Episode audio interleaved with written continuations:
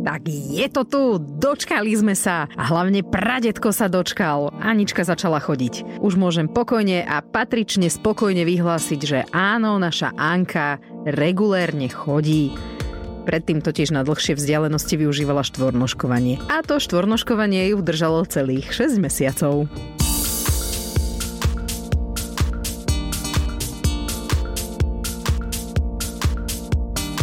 Je to v poriadku, keď dieťa tak dlho štvornoškuje, keď ešte v roku nechodí? A ako zistím, že moje dieťa chodí správne? Porozprávam sa s fyzioterapeutkou Michalou Pukalovič. Ja som spomínala toho pradetka v úvode preto, lebo tomu asi najviac prekážalo, že Anka ešte stále nechodí, že už má predsa rok a to už musí chodiť. No, nemusí. A teda ani nechodila. Aby som bola úplne presná, chodila za ruky, čo som už spomínala, neviem úplne presne, kto jej to ukázal, ale páčilo sa jej to. A ani za svet sa nechcela pustiť chodiť sama. Píšťala, naťahovala ruky, stála na jednom mieste, až kým niekto neprišiel a za tú ruku ju nechytil. Prípadne sa dala na štyri a išla tak, ako to mala najradšej. A tak vlastne vedela byť všade veľmi rýchlo, takže motivácia stáť na nohách nebola príliš veľká. Anka sa začala stavať niekedy okolo 6. mesiaca, ak si to dobre pamätám, ale vtedy som nahrávala podcast s Myškou Pukalovič tiež a upozornila ma na to, že nemala by stáť ešte. Že nie je pripravená, chýba jej to štvornoškovanie na doposilovanie celého tela, no tak som ju začala dávať naspäť na zem, potom na tie kolienka a tak som ju na ne naučila, že sa potom zase nechcela postaviť. Ale nevadí vraj radšej neskôr ako skôr. A treba povedať, že teraz je to paráda. Nemá aspoň väčšine špinavé a odraté kolená na teplákoch a ani zodraté topánky z vrchu. Pozor na ňu v podstate treba dávať stále, lebo ona aj na tých štyroch chodila ako Fittipaldi a vedela sa dostať kdekoľvek. Akurát sa predlžil ten čas našich prechádzok, lebo v kočíku samozrejme neobsedí, rada by sa išla poprechádzať. Akurát, že to sú také prechádzky, no, že to je kamienok sem, halúska tam, zaujímajú všetko na trase, len samozrejme nie cieľ prechádzky. Takže to je ešte na veľmi dlho. Minule som dala taký pokus, že pôjdeme na Katarinku a skúsim si ju dať do nosiča. Lebo nosila sa pomerne rada, ale asi z toho vyrastla. Ešte cesta tam bola celkom OK, ale keď som ju tam nechala trochu sa poprechádzať, tak už sa jej nechcelo naspäť do nosiča. A mne bolo jasné, že zo 40 minútovej cesty k autu to bude jej krokom tak asi 2 dní, takže som ju uviazala a za neutíchajúceho plaču som to odkračala k autu. Ak bývate niekde na západe, tu, tak e, Katarinka to je taká krásna zrúcanina kláštora. Ja tam chodím najradšej z obce na Háč, cez les. Je to taká príjemná prechádzka, nie veľmi náročná. V závere je taký trošku stupáčik, ale veľmi je príjemný a je to tuším modrá turistická značka. To len keby ste sa chceli ísť poprechádzať. Mám v pláne si Aničku ešte vyskúšať dať do nosiča na chrbát a skúsim, ako na to bude reagovať. Zatiaľ som ju mala vpredu a to sa jej zjavne nepáči alebo ju to nudí. Spomínam si, že keď Anka chodila za tie ruky, tak som strašne chcela, aby už kráčala sama. Že nech sa ma už konečne pustí. Lebo jednak ma strašne bolel chrbát, z toho e, snažila som sa ju držať tak, aby nemala ruky hore vyvesené, ale aby mala ich tak dole, tak akoby pred sebou, proste aby to vyzeralo čo najviac ako chôdze bez opory. Že som bola pri nej veľmi zhrbená a veľmi ma to bolelo. A stále som do nej húdla, že sa ma pustí ani, pusti sa, poď. No a ona sa vždy potom rozplakala. Doma som ju hocičím už motivovala. Posadila som sa kúsok od nej, keď stála vedľa gauča. A tak som, že Anka, poď. A ona kúkla na mňa, usmiala sa, dala sa na štyri a prišla ku mne. Až takto raz za mnou spravila asi dva kroky, ale nepamätám sa presne, že kedy to bolo, ale asi okolo nejakého 13. septembra, myslím. A spomínam si, že 15. septembra, keď sme išli k pradetkovi, tak tam sa pustila Janka a spravila asi 4 kroky. A vtedy som sa strašne tešila. No potom mala chvíľku také, že neviem, asi dva týždne, keď robila tak dva, tri krôčky, vtedy keď som sa posadila oproti nej a natiahla som k nej ruky. Pustila sa, usmiela sa a vybrala sa ku mne. A postupne sa takto púšťala stále častejšie. Aj z jasličiek mi písali, aby sme jej priniesli papučky, že potom bude v tej chôdzi taká istejšia. Inak tej papučky. A Anka má nohu veľkosť 17 teraz možno už aj 18 ale vtedy bol fakt trochu problém zohnať papučky, keďže tie od rak robia najmenšie 17 a tie boli ešte trochu voľné. A pamätám si ešte, že som si ju strašne chcela natočiť, ako chodí. Strašne som chcela mať to také roztomilé video, ako ku mne kráča, usmiate dieťa. A vždy, keď som vytiahla mobil, tak ona si sadla na zem a štvornoškovala. Prvé video s Ankinou chôdzou mám z hodín juda, kam chodí s babkou a jedno sa mi podarilo spraviť doma na tajňaša, ale mala som zle nastavený mobil, takže Anka je tam bez hlavy. Všetko vám to vyzdielam na Instagram samozrejme. A asi mesiac to trvalo, kým od prvého nesmelého samostatného kroku bez dopomoci začala preferovať to chodenie. No a teraz už naozaj prevažne chodí a ja verím, že chodí správne lebo to je ďalšia vec. Ako zistím, že tá chôdza je správna? O, tam sú také základné veci, ktoré si vieš odkolegovať, že si nakračuje chodidielko rovno, ale je to veľmi akože náročnejšie to tak vidieť celkovo to vyhodnotiť, keď nevidíš celú postúru. Tam si treba vyzliť do plienočky, pozrieť sa od ramien, chrbátika, pánvy a, za, a potom je to chodidlo. Ale taký základný, čo si mami, mami vedia všimnúť, že ako tá nôžka nakačuje, že peta špička, hej, že či to chodidlo smeruje rovno, alebo do vonkajšej strany to už je trošku odchylka, alebo dovnútra, že si špičky ako keby sa od seba trošku podkynia, tak to je tiež odchýlka, že tam je toho niekoľko, je tam takých tých stupňov. Ja som si na nej všimla, že ona má také vypuklé brúško a ja teraz neviem, že či je to z toho, že jej chutí jesť, lebo fakt jej chutí, alebo že, že či je to nejaký, nejaký problém, akože možno, že nedoposilovaného brušného svalstva.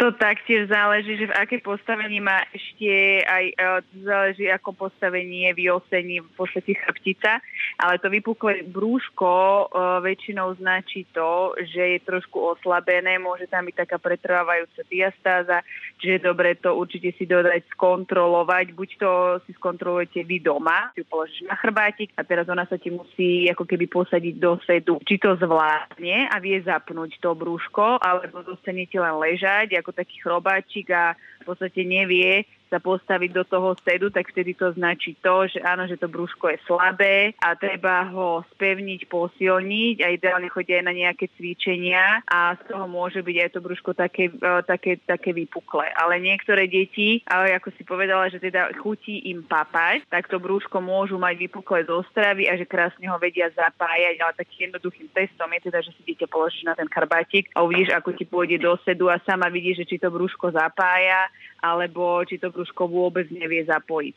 No on... ideálne v plienke. Nevie sa ona posadiť, že ona keď leží na chrbte a mm-hmm. chcela by sa posadiť, tak vlastne jej to nejde a dáva sa tak nabok. Cez box, mm-hmm. áno, Hej, sa tak, tak pre, pregúli, že sa tak... To je tiež dôležité je to vidieť, lebo je tam niektorá možno, že cez box sa posadí a zap ti to šikme v rušnej salze, tak to je v poriadku, ale keď je to Facebook iba takým ako keby pretočením, že znova to brúško vôbec neaktívne, tak vtedy nám to značí, že aha, že dobre, tak to brúško naozaj veľmi oslabené, ale si myslím, že keď sa pek dobre zapozeráš na to dieťa, tak si to vieš všimnúť aj prušné svaly, ako keby, že sa pretočí na ten bok, alebo je to vyslovene iba takým prepadnutím. Vy máte ideálny prípad, že až 6 mesiacov štvornoškovala, čo je vyslovene učebnicový príklad, že tam to bolo, e, akože by malo byť veľmi doposilované, krásne spevnené, takže u vás si myslím, že môže to byť skôr aj tým, že teda akože sa ľubí napovať. To som ináč sa chcela tiež opýtať, že mám aj ja vo svojom okolí veľa takých detí, ktoré začali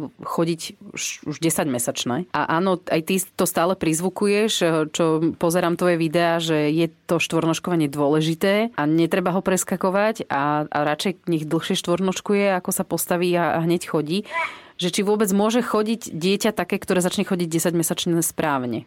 Znova je to o to, čo to dieťa zvládlo do tých 10 mesiacov. Môže to byť naozaj dieťa, ktoré je uponáhlané, urychlené, že ten vývoj má trošku taký ten akcelerovaný, to znamená, že už od začiatku bolo veľmi šikovné bábetko, že začalo sa pretáčať oveľa skôr ako je ten 6. mesiac, že ten uh, mesiac, dva, že to dieťatko išlo rýchlejšie. Väčšinou sú to deti, ktoré majú, že už sú druhé alebo tretí v poradí, alebo alebo že majú doma uh, viacerých psov, alebo že ich niečo, čo ich motivuje to vonkajšie prostredie k tomu pohybovému vývinu, alebo majú takéto svalstvo. Takže môže sa stať, ale 80% detí, ktoré 10-mesačné začínajú chodiť, žiaľ, je, to, je tá chôdza nesprávna. To znamená, že buď niečo preskočili, alebo sa ťahali z plazenia, už do toho stoja, alebo je to cez choditka, cez kakatka, proste nejakým spôsobom to dieťatko začalo chodiť, ale neboli tam tie predchádzajúce pohybové zručnosti, ktoré by dieťa malo zvládnuť, ktoré to dieťa spevní a potom tá chôdza je taká, ako by mala byť teda správna, krásnou postúrou, že dieťatko je pekne v rovine, rovno, nemá vybočené chodidla, nemá padnuté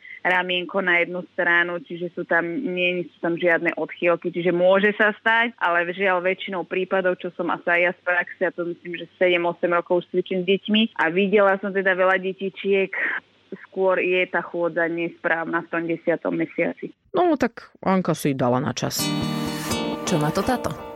Veľký milník prežívame, no respektíve Anička. Začala chodiť, my chodíme už dávno. A je to milé, akože už nám hovorili všetci ostatní, že v tej štatistike je tak akože na konci, medzi poslednými, ale nevadí aj tak.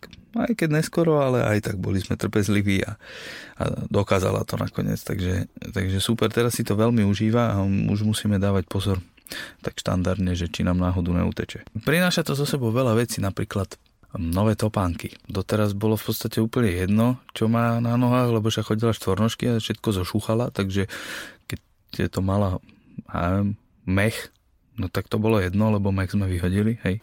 Chcel som sa dostať k tomu, že sme jej boli kupovať topánky, teda ona už mala nejaké, ale teda som bol prvýkrát ja. Že táto je kúpiť topánky, sme sa dohodli. Viete, ak vyzerá taká dohoda medzi manželmi, takže sme sa dohodli, že táto je kúpiť topánky, tak sme išli a akože sranda, čo ja viem, tak ja to mám tak, jak so všetkým ostatným, keď kúpujem, tak som ju tam vypustil, ona ukázala tieto, ja jej verím, tieto sa jej páčia, tak tie som jej chcel zobrať. A tajničke sa to zdalo nejak podozrivo krátko takýto nákup, no, že, že hneď sme v podstate vybrali, čo potrebujeme, tak, tak sme skúšali ešte nejaké iné. Samozrejme, že sme vybrali tie prvé a tie prvé sme kúpili, ale sranda bola v tom, že no ich obula, začala chodiť a že hm, a čo? Že teda je to dobré, nie je to dobré, že jak to viem, či to je dobré. No, tak mne sa zdalo, že chodí normálne, padá aj bez toho, aby mala to pánky nejaké nové, alebo bez nich, takže podľa mňa nič sa nezmenilo. Sú teplé, sú hrubé, tak čo? Akože sa bavíme o botách ozaj. Mne sa najviac na tom, že začala chodiť páči a je mi také sympatické, že sa cíti ako víťaz. Ono sa to prejavuje tak, že keď chodí, tak má zdvihnuté ruky nad hlavou. A tak akože ruky v pesť a sa smeje, lebo chodí a má ruky nad hlavou. Ono samozrejme, že to funguje ako vyvažovanie, aby nespadla, ale, ale je to sranda, keď tak po ulici behá ruky nad hlavou a smeje sa. Je to taký náš malý víťaz. Ja inak doteraz neviem, že či sme dobre kúpili tie zimné topánky. To je neuveriteľná veda. Nedala sa vybrať tá vnútorná vložka, takže vôbec neviem, či má dobrú veľkosť. V obchode chodila tak ako bez topánok, ale keď sme boli vonku, tak sa mi zdalo, že zakopáva. Tak ja neviem. Akože kúpiť zimné topánky dieťaťu, ktoré ti nepovie, že ho niečo tlačí, tak to je podľa mňa minimálne na ďalšiu časť podcastu. Tie predošlé časti nájdete na všetkých digitálnych platformách, aj na Podmas.sk. Nás môžete sledovať na Instagrame Triezva Mama Podcast a Mišku Pukalovič na jej profile Michala Podtržník Pukalovič.